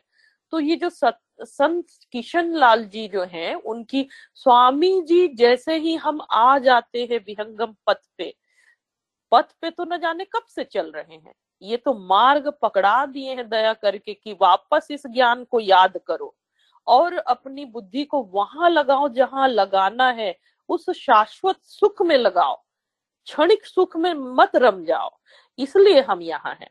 तो अब जब संत किशन लाल जी स्वामी जी की सेवा में रहते हैं और उनके पाँव में बहुत बड़ा घाव हुआ रहता है। बिल्कुल ऐसा उनको जैसे खून भी निकल जाए, थोड़ा ही टच होने से। बड़ा स्किन भी ऐसा रहता है ना, बहुत बहुत बड़ा घाव रहता है उनको।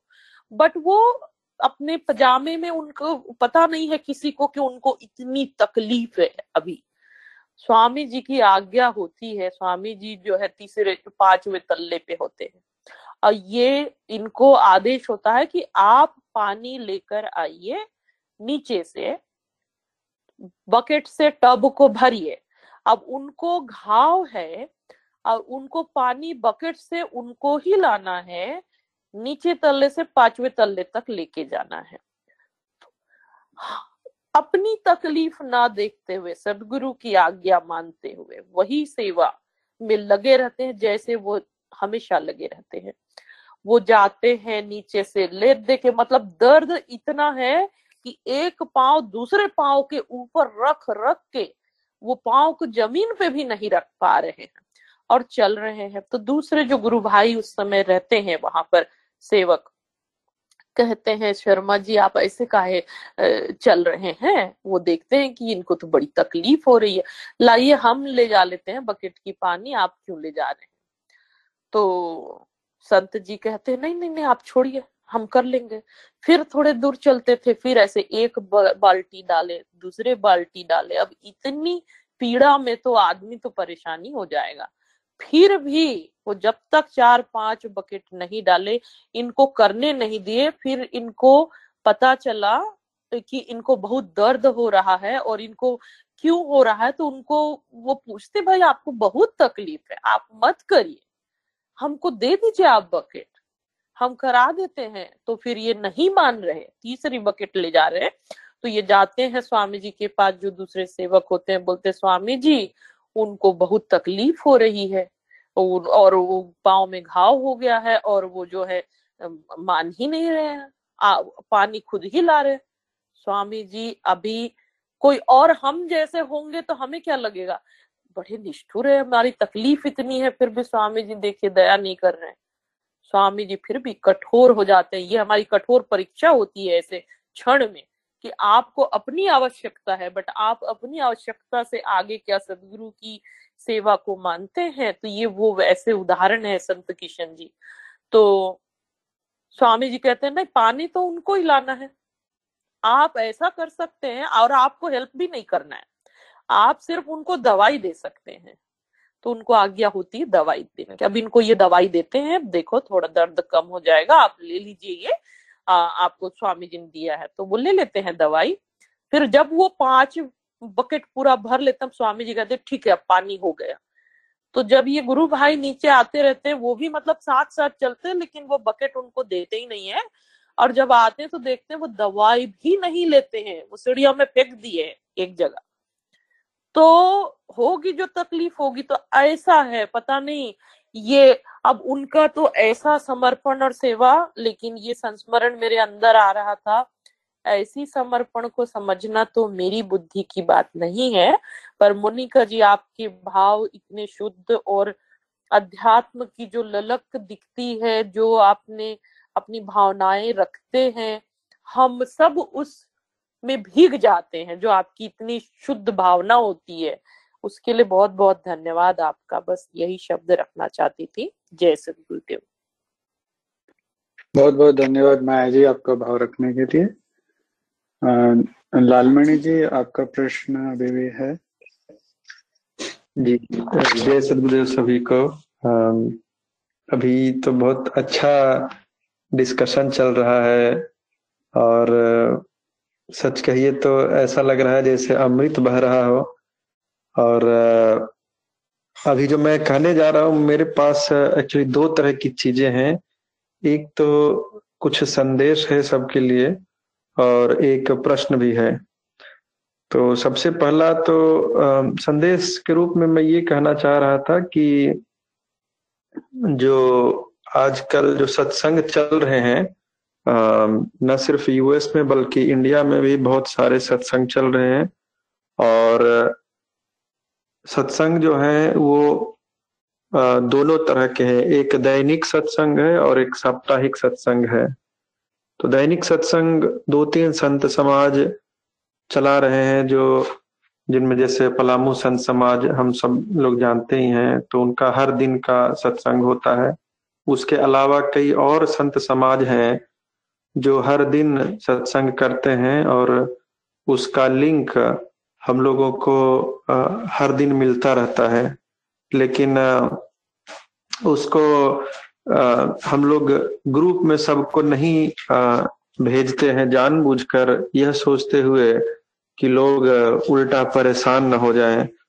तो इसलिए अगर किसी को सत्संग सुनने की ज़रूरत है या सत्संग सुनना चाहते हैं हर दिन तो हम लोग में से किसी को भी संपर्क कर सकते हैं और हम लोग आपको उस व्हाट्सएप ग्रुप में जोड़ देंगे तो आपको हर दिन लिंक मिलता रहेगा और हर दिन आप सुन सकते हैं, जो कि अलग अलग समय में होता है। कुछ, बहुत सारे लगभग ऐसे हैं जिनको आप यूट्यूब के द्वारा आप अपने समय के अनुसार भी सुन सकते हैं।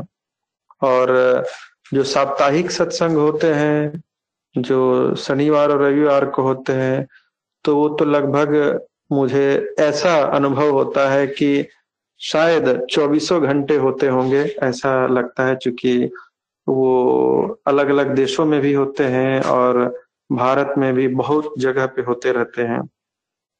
तो अगर किसी को अगर इच्छा हो तो वो हमसे संपर्क कर सकते हैं और हम उनको जोड़ देंगे। तो एक, ये था और एक और एक मैं आग्रह है केवल इसको आग्रह के रूप में ही लिया जाए कि सत्संग में आजकल जैसे बहुत अच्छे अच्छे प्रश्न रखे जाते हैं। जैसे आज कहीं जो प्रश्न है, बहुत ही बढ़िया है। ऐसा प्रश्न जो हम सबको इसके बारे में चिंतन मनन करना चाहिए।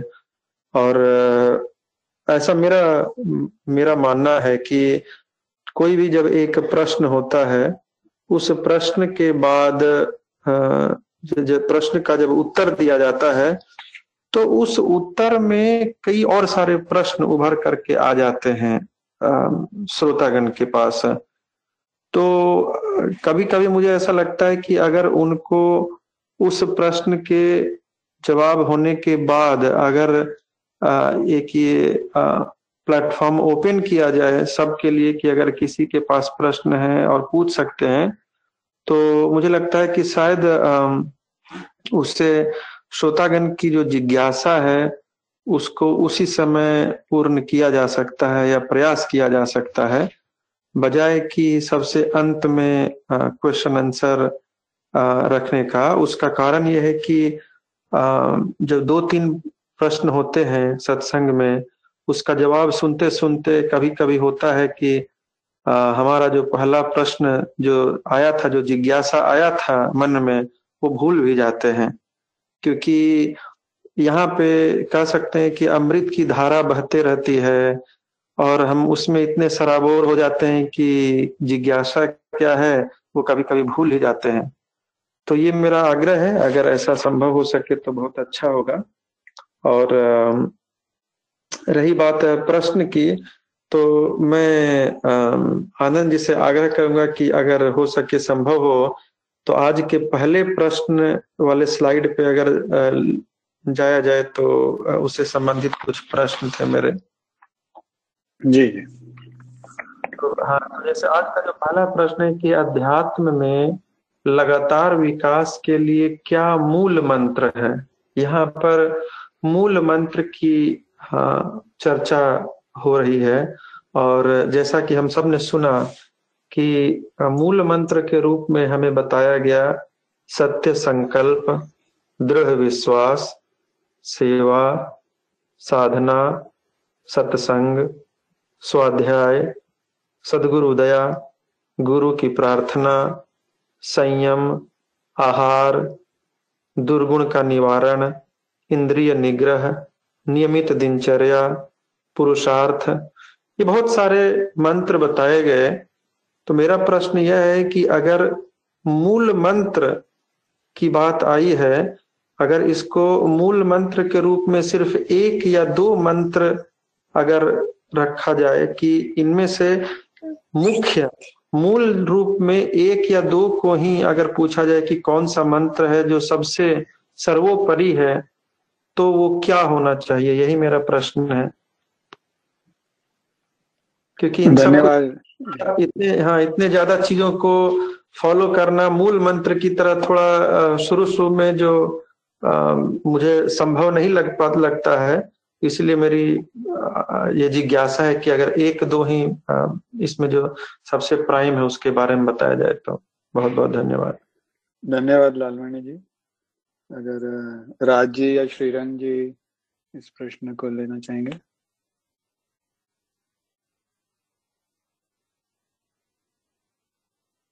जय श्री गुरुदेव आनंद जी एक्चुअली मैं थोड़ा सा उस क्वेश्चन ठीक से सुन नहीं पाया। uh, क्या लाल भैया आप uh, उस क्वेश्चन को फिर से एक बार रिपीट कर लेंगे? जी। तो अभी जैसे जो प्रश्न है कि अध्यात्म में लगातार विकास के लिए क्या मूल मंत्र है? यहाँ पर मूल मंत्र की चर्चा की जा रही है और मूल मंत्र के रूप में हमने करीब पंद्रह सोलह मंत्र यहाँ पे रखे गए, जिसमें यही सब था, सत्य संकल्प, दृढ़ विश्वास, सेवा, साधना, सत्संग, स्वाध्याय, सदगुरु दया, गुरु की प्रार्थना, संयम, आहार दुर्गुण का निवारण इंद्रिय निग्रह नियमित दिनचर्या पुरुषार्थ बहुत सारे ये सब चीज़ें बताई गई इसमें से मुख्य एक या दो अगर पूछा जाए कि कौन है जिनको हमें फॉलो करना आसान हो जाए जिनसे हम कम से कम अपना शुरुआत कर सकें विकास की ओर। जब एक बार वो दृढ़ हो जाए तो भले ही हम आ, बाकी की तरह आगे बढ़े। अगर ऐसा कुछ कहा जाए तो वो क्या मूल मंत्र होगा एक या दो अगर बताया जाए तो? बहुत अच्छा प्रश्न है पर जहाँ तक मैं समझता हूँ, सर्वप्रथम तो सदगुरु के चरणों में विश्वास होना आवश्यक है और उसके बाद जहाँ तक स्वरवेद से मैं मतलब जो मुझे समझ में आया है, स्वरवेद में तो बहुत कुछ लिखा ही है स्वामी जी ने जो मुझे समझ में आया कि उसमें स्वामी जी ने सेवा को प्रथम कहा है कि उसको इस रूप से ले लीजिए कि आध्यात्मिक मार्ग में प्रोग्रेस के लिए। सर्वप्रथम तो देखिए, हमें वो सारा कार्य करना पड़ता है जिससे हमें विश्वास होने लगे। तो कड़ी ये है कि विश्वास होना बड़ा कठिन होता है। तो कई बार हम विश्वास प्राप्त करने के लिए कुछ साधन करते हैं, सत्संग सुनते हैं बहुत सारी चीज़ें हम करते हैं, व्यवहारिक रूप से ही देखें तो क्योंकि विश्वास हमें स्ट्रेट अवे कभी नहीं आ जाता है। तो पहले तो हमारी अंदर भी परख चलती है कि अच्छा क्या सही है, क्या नहीं है, ये है। कुछ दिन करके देखते हैं, कुछ अच्छा लगा, अनुभव मिलता तो हम आगे बढ़ते हैं।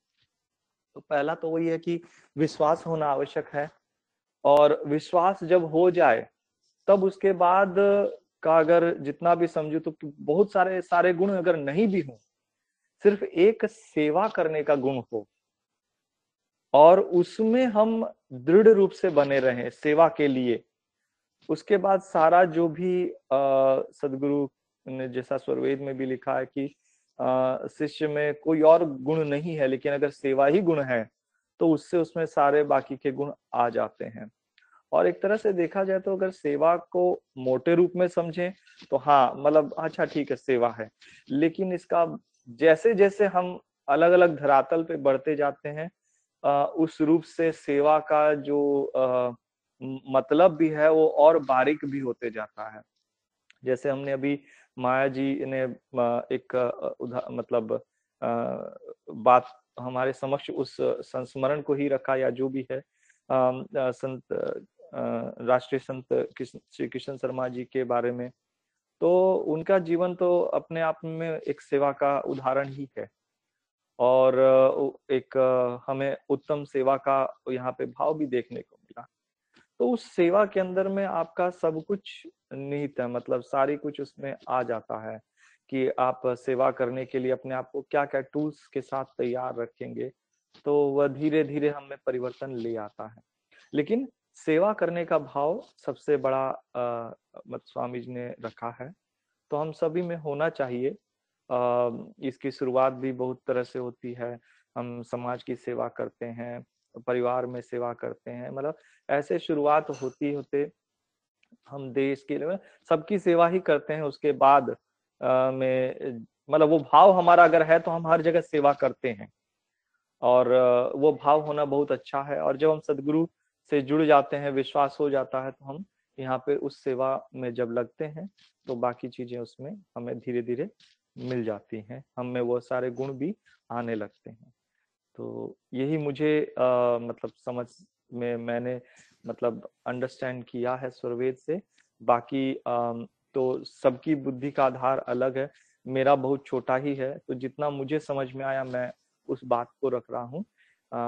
और बारीक से और अच्छे रूप से आ, भी जैसे विजय जी हैं निरंजन भैया आप लोग सब भी इसमें ऐड करें। धन्यवाद।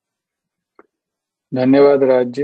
आपने बहुत ही मुख्य मुद्दा, मूल मंत्र के रूप में लिया है सेवा, जो कि जिससे कि बाकी मार्ग अपने आप आगे खुलते जाते हैं।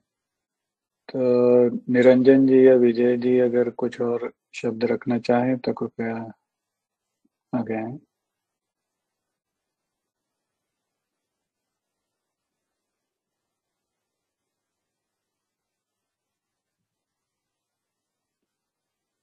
अगर इस वक्त किसी और को कोई और प्रश्न हो तो कृपया अपने प्रश्न रखें।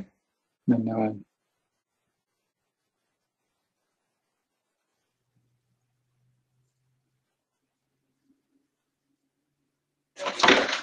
मेरा कोई प्रश्न नहीं है लेकिन माया जी ने जो बताया था संस्मरण उसके उसके विषय में बस मुझे एक सेंटेंस रखना था। जी बोलिए। हाँ जी। तो मेरा जो क्वेश्चन था उसका शायद मुझे आंसर मिल गया है माया जी आपके संस्मरण सुनने से। तो मेरे उसमें आ, मतलब इतना ही आया है कि जिस दिन उनके संस्मरण सुनने से शर्मा जी के तो ये समझ आया है कि जिस दिन हम शायद अपने आप को भूल जाएँगे सदगुरु की सेवा में या सदगुरु में मतलब सदगुरु से जुड़ जाएँगे और अपने आप को भूल जाएँगे उस दिन हमारा पूरा शायद कंप्लीट सरेंडर हो जाएगा।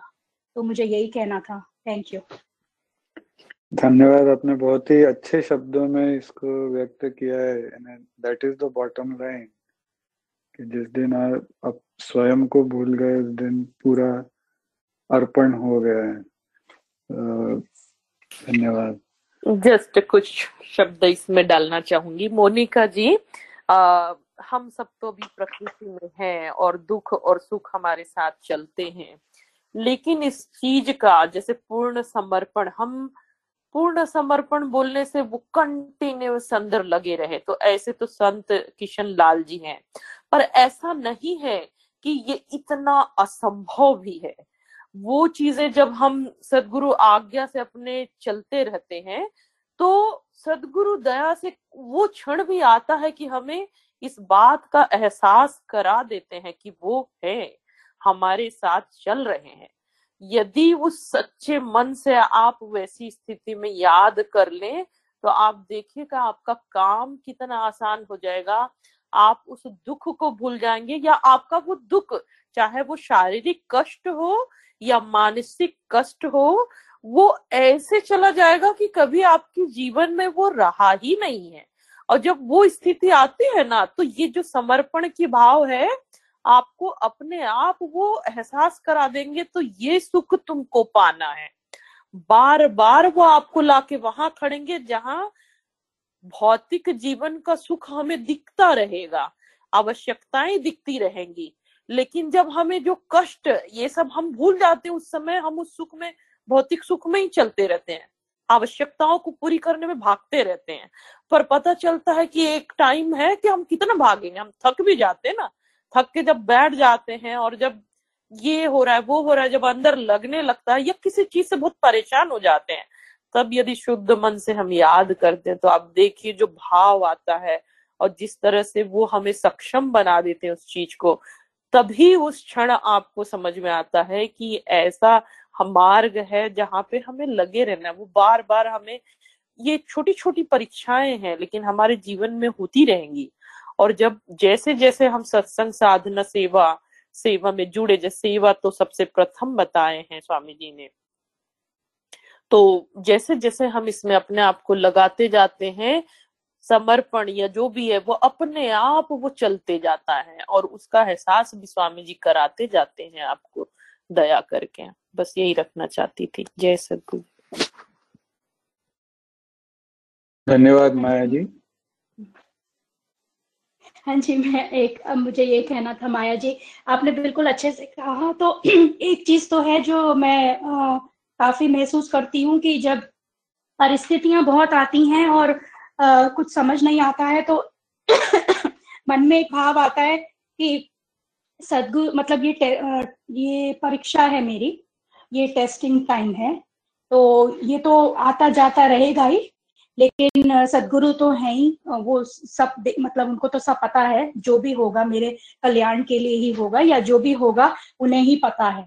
तो बस ऐसे करके वो फिर चीज़ कम हो जाती है या मैं फिर उसको भूल जाती हूँ। मतलब अंदर से एक शांति रहती है जो पहले बहुत स्थिरता नहीं थी। ऊपर ऊपर नीचे मतलब आ, मन मन की गति चलती रहती थी। सिचुएशंस में मैं मतलब फंस जाती थी और वो जो थॉट्स आते रहते हैं नेगेटिव थॉट्स आते थे वन आफ्टर दी अदर अब वैसा नहीं होता है।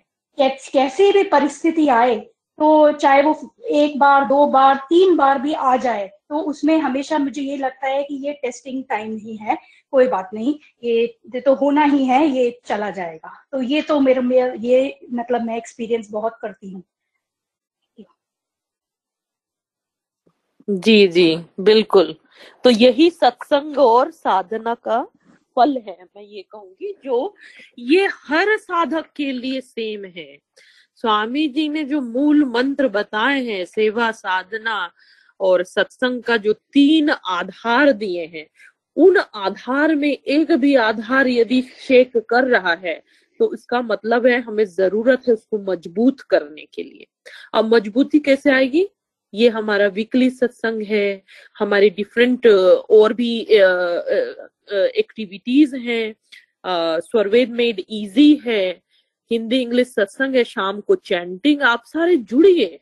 ये किसके लिए हो रहा है? हम सब के लिए हो रहा है। जो हम सारे दिनचर्या तो सब कुछ कर लेते हैं, पर इसके लिए सोच नहीं पाते और इतना सहजता से आज स्थिति ये है कि बाहर नहीं जाते हैं, अंदर की यात्रा के लिए हमारे सामने मार्ग ही खोल रखे हैं पूरे स्वामी जी ने। तो ये समय है कि उसको विचार करें और इस चीज़ को अपने अंदर ऐसे शामिल कर लें कि बाहर की दुनिया भी जब खुल जाए तो अंदर चलता रहे और उसी का मार्ग ये है। तो सुबह शाम आप लोग जुड़िए, लाभ लीजिए। हम सबके आत्मिक कल्याण के लिए है और आप सबको हैप्पी नवरात्रि। और जिस तरह से हम अपने जो हिंदू कल्चर को समझ आ रहे, समझ पा रहे हमारी जो संस्कृति है, इतनी दृढ़ है जहाँ पे हमेशा ही सत्य की विजय, असत्य का पराजय, और वही चीज़ें हैं। दुर्गा माँ का एग्ज़ाम्पल लीजिए या कोई भी एग्ज़ाम्पल लीजिए। सुख, समृद्धि, शांति सब है, पर जो शाश्वत शांति की बात आती है तो वहाँ जो आत्मा, जहाँ आत्मिक कल्याण की बात आती है, वहाँ तो हमारे देवी देवताएँ भी अपने ब्रह्म ऋषि की खोज करके, जो कि उनको जंगलों में मिलते थे आज हमको वह ब्रह्म ज्ञान यहाँ पे इतनी सरलता से, इतनी सुगमता से उपलब्ध है। हम अपने आत्मिक कल्याण के लिए भी कुछ समय निकालें। बाकी तो चीज़ें साथ चलती हैं। जब ये सत्संग जहाँ पे हम ब्रह्म विद्या का ज्ञान लेते हैं, चारों चारों फलों की प्राप्ति हो जाती है सदगुरु सेवा से। अर्थ, धर्म, काम, मोक्ष। मोक्ष आपको अर्थ, धर्म, काम, हर पूजा पाठ यज्ञ से मिल जाएगा। लेकिन मोक्ष की प्राप्ति ब्रह्मनिष्ठ सदगुरु ही करा सकते हैं। और ये तो उदाहरण है हमारे बीच में जो हमारे जो भगवान श्री कृष्ण हुए हैं, हमारे श्री राम जी हुए हैं। आप यदि हम उनकी जिन जीवन को देखें, जीवन शैली को, उसी को अपना के यदि हम अपने अंदर उतारें तो यही हमें मिलता है कि हमें जब वो राजा भी थे बट जो उनको शांति से जो निर्णय लेना होता था वे और राजा दशरथ भी ब्रह्मनिष्ठ सदगुरु सदगुरु तो शब्द तब उसमें नहीं आया सदगुरु अलग है सत्ता है लेकिन वो गुरुओं के पास ही जाते थे उस ज्ञान की शांति के लिए। और उन गुरुओं में जो सदगुरु होंगे वही आपको जो है मोक्ष जहाँ लिबरेशन की बात आती है वो गुरु की गुरु की ही आ, आ, आ, उनके अंदर है। और कहीं और नहीं है। तो वो भी वैसे गुरु के पास आपको भेजेंगे जो आपको ब्रह्म ज्ञान दिला सके। तो बस यही शब्द मैं रखना चाहती थी। जय सदगुरुदेव धन्यवाद बिल्कुल माया जी धन्यवाद माया जी तो किसी और के पास कोई और प्रश्न नहीं हो तो कार्यक्रम को समाप्ति की ओर ले चलते हैं।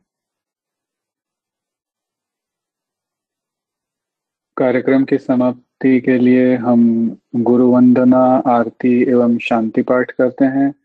गुरु वंदना द्वारा हम सदगुरु के प्रति समर्पण व्यक्त करते हैं एवं सदगुरु कृपा के लिए प्रार्थना करते हैं। नीतू जी से निवेदन है गुरु वंदना के लिए। धन्यवाद। धन्यवाद आनंद जी। गुरु वंदना प्रभु कल्प संत समाज उत्तम सर्वधर्म आचार्य है। जिमिनात्य आश्रित सिंधु के हैं। विश्व पथ में कार्य है। प्रभु सत्य संत समाज तेरा, आप रक्षा कीजिए। जन सदा फल ज्ञान भक्ति, वृद्धि दिन दिन कीजिए। बोलिए, सदगुरुदेव, भगवान की जय। Over to you Anand ji. धन्यवाद नीतू जी। आरती के द्वारा हम सदगुरु की महिमा गाते हुए सदगुरु सत्ता से जुड़ने का प्रयत्न करते हैं। सभी से प्रार्थना है कि अपने अपने स्थान पर खड़े हो जाएँ। नीतू जी से आरती के लिए निवेदन है। धन्यवाद। धन्यवाद आनंद जी। आरती। गुरु मूर्ति गति चंद्रमा। सेवक नयन चकोर, पलक पलक निरखत रहे गुरु मूर्ति की ओर। श्वेत श्वेत, मैं श्वेत है, श्वेत श्वेत, मैं श्वेत। तीन पाद अमृत भरा श्वेत महानद श्वेत अष्ट चक्र सब शून्य पर, धर अधरा के पार। तहा सदा फल घर किया, भूली पड़ा संसार। बोलिए, सदगुरुदेव भगवान की जय। Over to you Anand ji. धन्यवाद नीतू जी। सत्संग की समाप्ति हम शांति पाठ से करेंगे। शांति पाठ द्वारा हम सदगुरु से पूरे विश्व की शांति के लिए प्रार्थना करते हैं। नीतू जी आपसे निवेदन है शांति पाठ के लिए। धन्यवाद। धन्यवाद आनंद जी। शांति पाठ। हे प्रभु शांति स्वरूप हो, शांति शांति मैं शांति। शांति शांति, जन शांति हो। पूर्ण शांति में शांति। हे प्रभु, शांति प्रदान कर। दूर हो सर्व अशांति। देव सदा फल शांति में शांति शांति, सुख, शांति। बोलिए, सदगुरुदेव भगवान की जय। Over to you Anand ji. धन्यवाद, नीतू जी। आज के सत्संग से जुड़ने के लिए आप सबका बहुत बहुत धन्यवाद। त्रुटियों के लिए मैं क्षमा चाहता हूँ। भावपूर्ण प्रार्थना के लिए नीतू जी का विशेष आभार, श्रीरंग जी एवं राज जी का विशेष धन्यवाद सारे प्रश्नों के समाधान पूर्वक उत्तर देने के लिए। एवं मोनिका जी, माया जी एवं लाल जी, धन्यवाद आपके प्रश्न एवं आपके भाव रखने के लिए। तो सदगुरु के चरणों में प्रार्थना है कि आपका दिन एवं सप्ताह मंगलमय एवं सुखमय हो। आशा है आपने आज के सत्संग से अपने जीवन में उतारने के लिए कुछ न कुछ महत्वपूर्ण अवश्य पाया होगा। आप इसी प्रकार अगले हफ़्ते फिर से सत्संग से जुड़ेंगे, ये आशा है। धन्यवाद। जय सदगुरुदेव। जय सदगुरुदेव।